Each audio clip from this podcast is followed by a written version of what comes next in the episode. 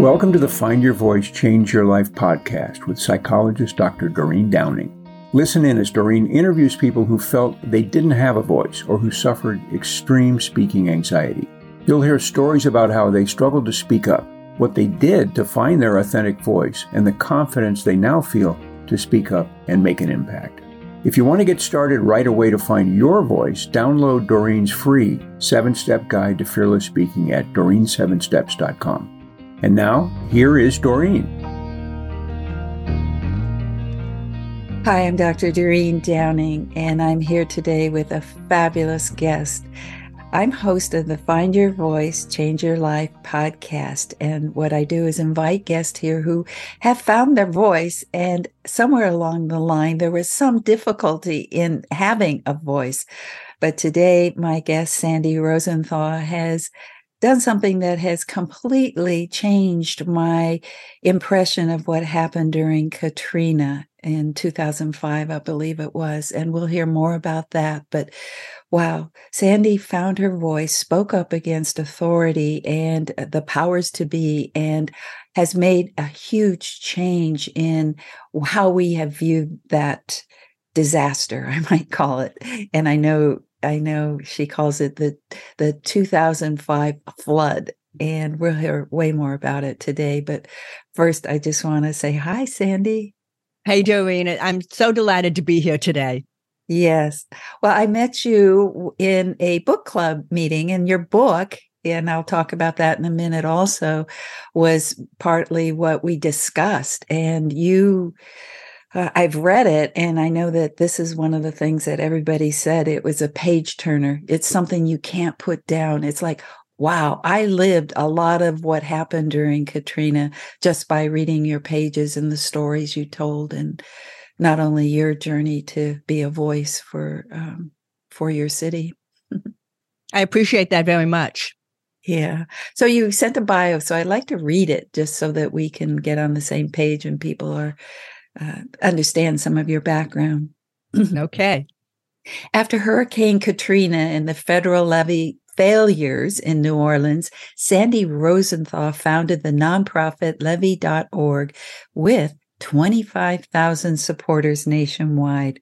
Her book, Words Whispered in Water, is about how she led an investigative team to expose the culprit in the levee breach disaster, the Army Corps of Engineers, and how the agency spent millions covering up its mistakes. Rosenthal is an advocate for the sixty-two percent of the American population living by levees. Sandy hosts a weekly podcast called Beat the Big Guys, where she coaches her national audience on how to take on the big guys in their own communities. Rosenthal plays tennis six days a week, practices yoga, teaches her dogs silly tricks, and spends time every month with her two grandchildren in San Francisco.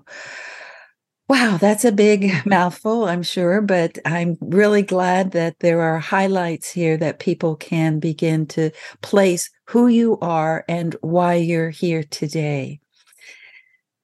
Well, thank you so much for that introduction. That was a, a lot of material. I, I was ho- I was hoping you would cut some of it out. There was quite a bit there. But it's all so important, you know, really exposing what you did with the Army Corps and the mistakes and the millions of dollars that uh, they were trying to save that then probably cost way, way, way more. But uh, before we go into the actual Uh, event and the book and uh, what's currently going on for you, I always like to explore early childhood. I think you grew up and were born. You were born in New Orleans, right? Actually, no. I was actually born born in the Boston area. Oh, south that's of why Boston. You, that's why you have the Boston accent. Yes, as my my father's from uh, he he would say Norwood, uh, Massachusetts, and my mother was from Pawtucket. So the two of those dialects are very thick and very distinct, and I was raised with um, a combination of those two. Well, and you mentioned to me that that played a part in you being a young girl and having that heavy accent, as well as something that you call a what, a disability, or what do you call it? Sure. When I was a, a young a youngster in high in um, grammar school, it was called a handicap. Uh huh. And then it changed to disability. I'm not sure what they call it now. And the interesting thing is what I have is sensorineural hearing loss. And it's a strange word because it implies that I that I at one time had normal hearing. I was born hearing the way I do. I didn't lose anything. So it, and it's a very misunderstood thing. Hearing is so misunderstood. People think that if you go get hearing aids, it, that it's like glasses, that mm-hmm. you put on your glasses and you can see. Well, people believe wrongly that that somebody would put in hearing aids and can magically hear. It doesn't work that way. It's a completely different process. And for um, my entire life, there was no hearing aid that fixed the the hearing problem that I had. And uh, if I, can I go ahead and jump into so what happened to me growing up because of that? Absolutely, because that's you learning how to be yourself in the world, have a voice, speak up. And when you speak, if it has the accent and some kind of uh, something different for folks or little kids, you're going to be pointed out, pointed out. Absolutely. So, so what happened is uh, I'm, I'm born with this hearing loss, and it turns out there's a gene for it. My mother had it. My sister has it. My daughter has the gene, but does not have the, the, the hearing loss. No, it's good. Luckily for her, but, um, I definitely had it. And so growing up, things sound differently to me. And oh. I'll give you an example. Yes. Uh, so, uh, a, a classic one is, uh, that, that, the, the, a hen is a chicken, and normally it would be chicken. I hear chicken. Uh-huh. That's what I hear. So, but practice and practice and practice. I've learned how to pronounce things properly, practice and being picked on by an older brother and other kids for the way I pronounce things. I eventually learned, you know, I learned how to say chicken, but a lot of the more subtle sounds, the T H's, the R's, the L's, I had a lot of trouble with right into my adult life, right up until the age of forty. Keep in mind that when I moved to New Orleans, I not only had this um, s- this difference in speech. It wasn't a speech impediment. Impediment. There's nothing wrong with my jaw and my bone structure. Mm-hmm. It was the way I spoke, and combining that with that heavy accent, that heavy Boston dialect, people literally couldn't understand me. My family could understand me, uh, and and imagine. So as you can imagine, it was embarrassing. You know, it and, and annoying that people couldn't understand me. And finally, at the age of forty years old, I was so fed up with not being understood that I actually went to speech therapy school uh, to learn how to speak at, at my age. And it was remarkably exhausting. They would put things in my mouth, like I would have to hold a, a cork, a wine cork in my mouth. Uh, and and talk with the cork in my mouth. And all of this was designed to get me to open up my mouth. People with a Boston dialect tend to talk like this. They tend to clench their teeth together when they talk. So um, the, the good news about speech therapy is I get to practice all day long, every day. Yes. And I'm still practicing. I, I don't think a day goes by where I think about, did I pronounce my L right? Did I touch my tongue to where my teeth meets my my gum when I say the, you know, I, I, to this day, I'm still working on my speech. And um and what that did was it gave me confidence. And when it came time for me to use my voice, I I had the confidence to do it. Now, I didn't have confidence in public speaking, but at least I had confidence in my ability in, in my ability to make myself understood. This is so fabulous. I have not heard a story like yours, and I'm sure that what we're talking about in just in terms of pronunciation and words and language and sound and all of that has something to do with you, you your willingness to come into a center stage. And I would say that you you held yourself back for probably a pretty long time, even though uh forty years is down the line. Some you probably already had children by then. And and, and what, what's interesting is when I announced to my, my children that I wanted to take speech therapy, they didn't like that idea. They wanted me, they didn't want me to sound different. Oh, and I said, oh, yeah, I did too. Very sweet. That's very sweet. But, you know, I, I'm doing this for me. And even though I, I, to this day, I still remember how I think that was a very sweet thing for them to, to say. Yeah. Yeah. That, that's how I and, felt too. And the only other thing I want to point out is if you, if your hearing is normal, you, and your sight is normal, you just learn to speak. That babies are doing it all day, every day. They they just do it. But if you don't have normal hearing or normal eyesight, nice eyesight can help too. You don't learn how to do those subtle sounds, mm-hmm. and you don't realize that you that you never learned them.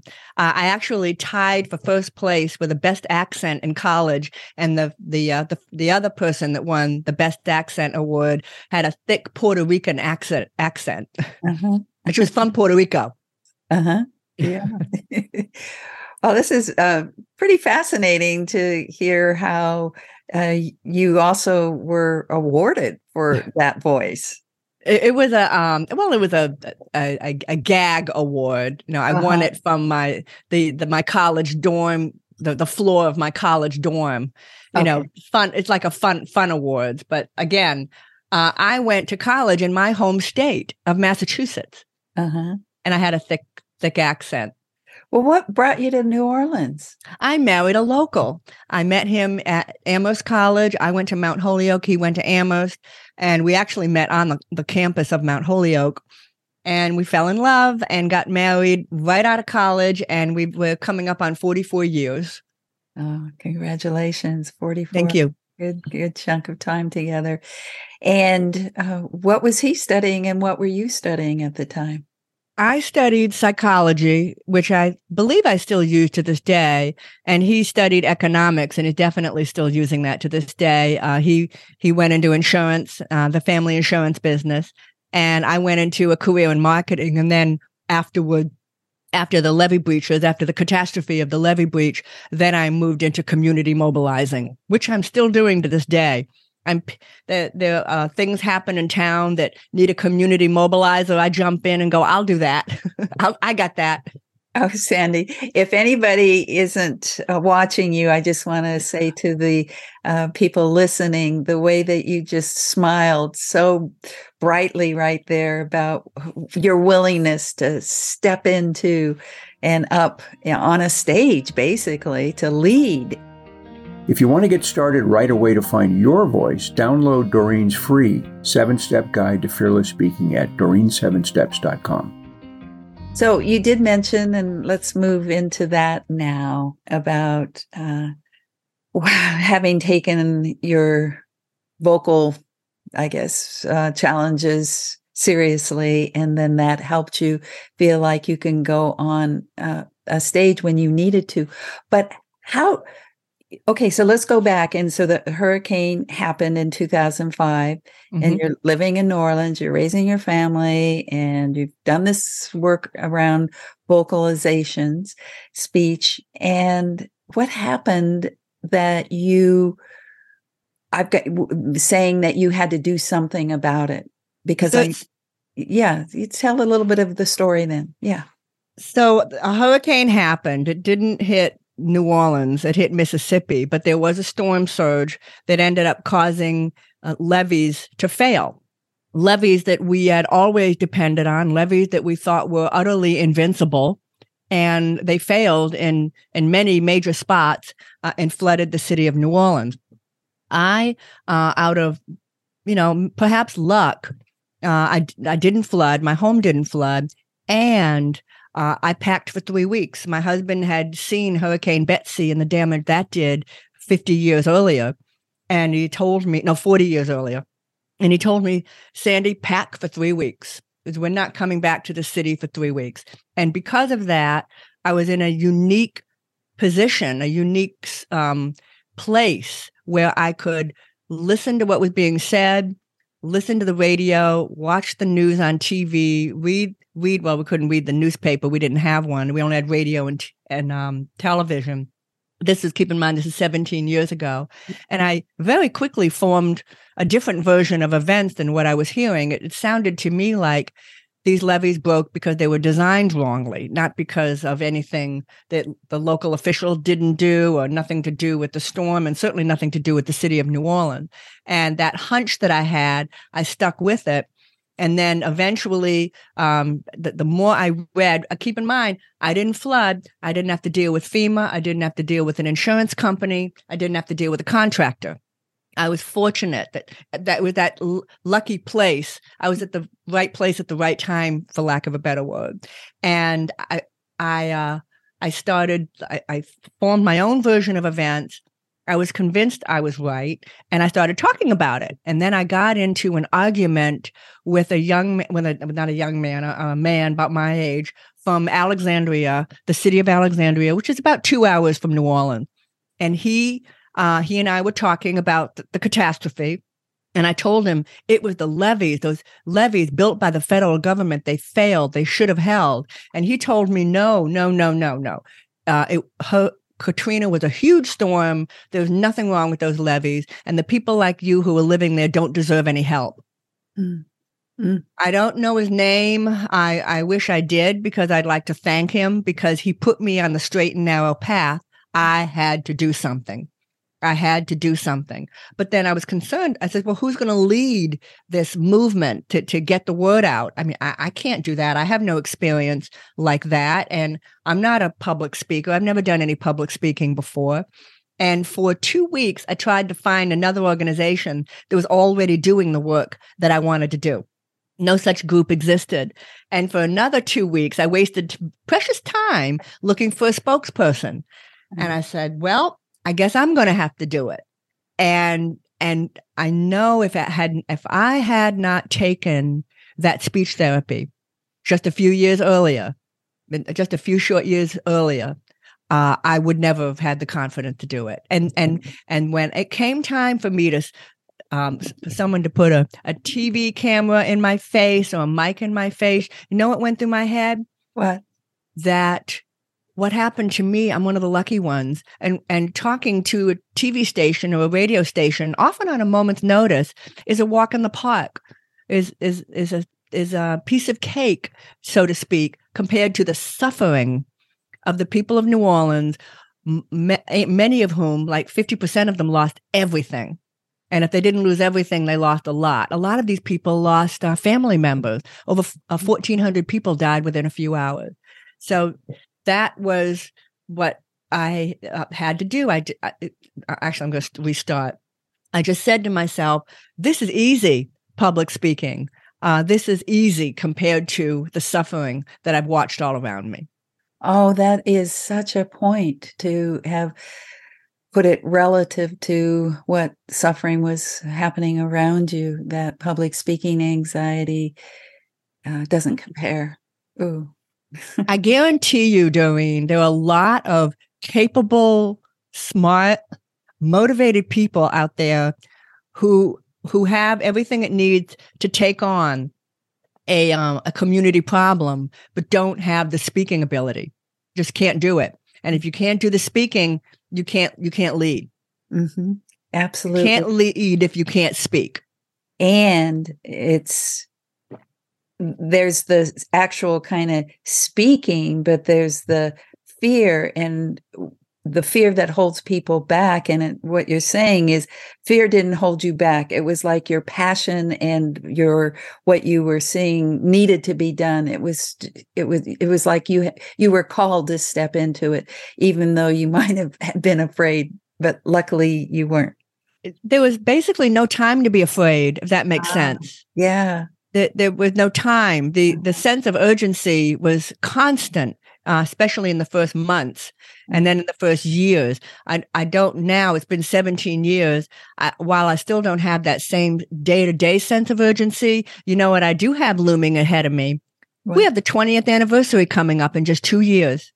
Mm-hmm. In just two years, we got the twentieth anniversary coming up. And, and already I'm making plans for what we're going to do uh, when the twentieth anniversary of the worst catastrophe, of the worst engineering catastrophe in the history of the nation, it comes around. Mm-hmm. If I were listening to this today, I might wonder, so what was the result? What has been the result of you pointing the finger at what was really the mistakes that were made by the Army Eng- uh, Corps of Engineers?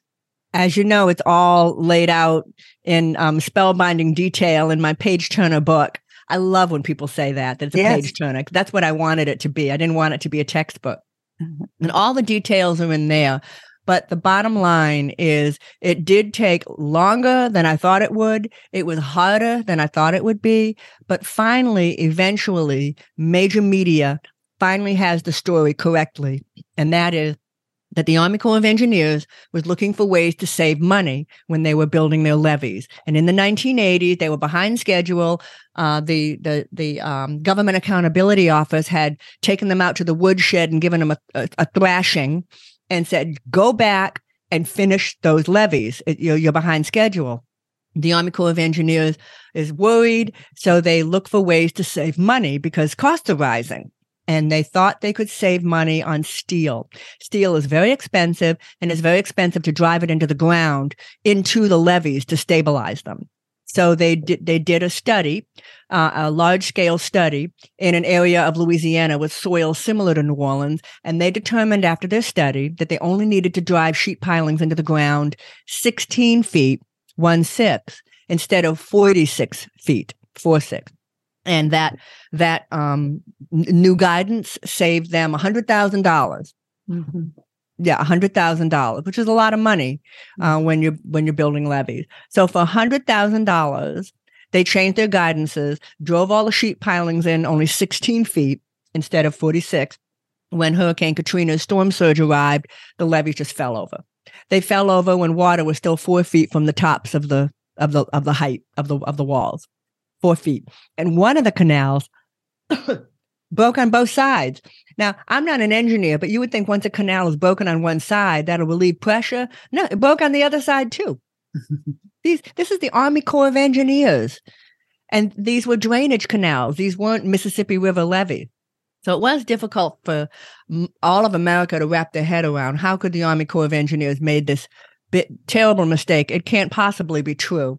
And it took a while to convince uh, the American public about what really happened, but it, it took ten years. But it, it's finally done. There's still a few vestiges of the fairy tale out there. But when I say fairy tale, I mean monster storm, city below the sea, full of corrupt officials. Okay, that was the fairy tale that the Army Corps of Engineers would want you to believe. And they almost got away with it. But uh, but they didn't, and uh, the, the big media, New York Times, the Associated Press, all of the big major media, they've got the story right. Mm.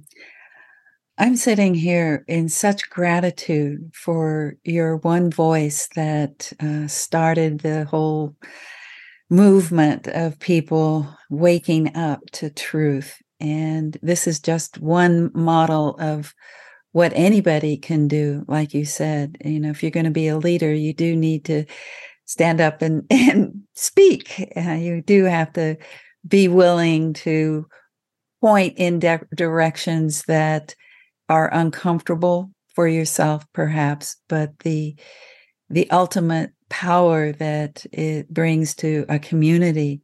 Wow. Thank you so much, Sandy. And, and one comment on speaking. I don't mean to disparage people uh, who aren't good public speakers, because I know some great speakers with severe uh, cleft palates and severe underbites. And, and while their speech is different, they can be understood. And as long as you're understood, as long as you're understood, you, you can speak and you can lead. Oh, that's perfect. That, uh, That's a perfect way to encourage people today. Uh, we're coming to the end, and I'd like to see if there's something else. I mean, in a way, it was both the whole challenge you had about actually speaking in a way that uh, you could be heard by many people, as well as the passion. You know, what you, like I, I've heard you talk about yourself, well, I was just a housewife, you know, and I'm going to get up and lead a movement. Oh, my goodness. So that both seem to be true of what we've been hearing from you today. It's often people outside of a, a field, of a discipline, who are the ones that speak up and say, no, we're not going to accept what you're telling us. Uh, we're not accepting your lies. We're not accepting these untruths. And it's often someone who's, and Erin Brockovich is a perfect example. She had no uh, legal training. Uh, she wasn't a lawyer, not even a, a slight bit of legal training. And look what she did. So there's Erin Brockovich's in every one of us. Well, uh, and the Sandy Rosenthal is in every one of us, too. Thank you. Well, thank you. Thank you. Thank you for being with us today for this episode of Find Your Voice, Change Your Life. Each person during interviews shares what has helped them find their voice. You can learn from these guests and find your voice so you can be confident to speak up and speak out. And remember to download Doreen's free seven-step guide to fearless speaking at doreen seven steps dot com. We hope you enjoyed the show and will return next time. Until then, goodbye for now.